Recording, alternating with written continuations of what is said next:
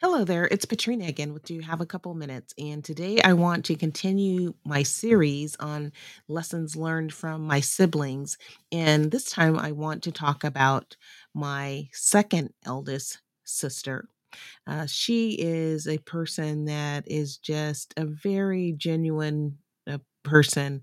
Uh, she's just an authentic person. When I was growing up, she was the one that you could count on to play board games, take dogs for a walk, play with the dogs, uh, just to try something new, fun, and creative. And even uh, now, you know, she's still kind of the jokester of a person.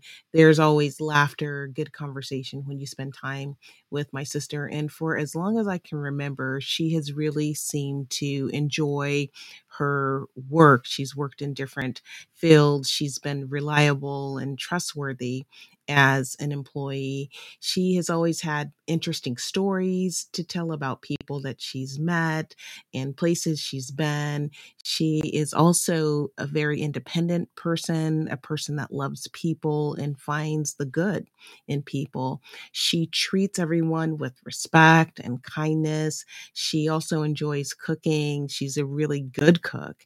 And I've learned so many things from my sister, but one of the most important things is the importance of being genuine and hospitable.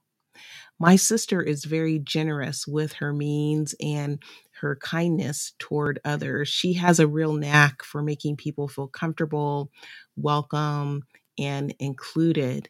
And I think that when we are able to help allow people to feel included and meet them where they are, it can not only brighten someone's day or path, but it can give people hope and it can lead to greater opportunities for us being just better as humans together and for people feeling like they have a place of belonging with us. So, the next time you have the opportunity to make someone feel welcome and included, respected, and appreciated, I encourage you to take advantage of that mm-hmm. opportunity. It may have a huge impact both on them and on you. I think too often we can be in a hurry and we sometimes miss our opportunities for real positive impact. So today, I just want to encourage you to practice hospitality. And with that, that is my few minutes for today. I hope that you found that this has been a topic that's been inspiring, something to help you think, learn, grow, and ultimately lead a more fulfilling life. And if you are enjoying these topics, I hope that you will share them with others so that they can come along, enjoy them, and learn with us as well. Thanks so much, and I hope to see you back next time.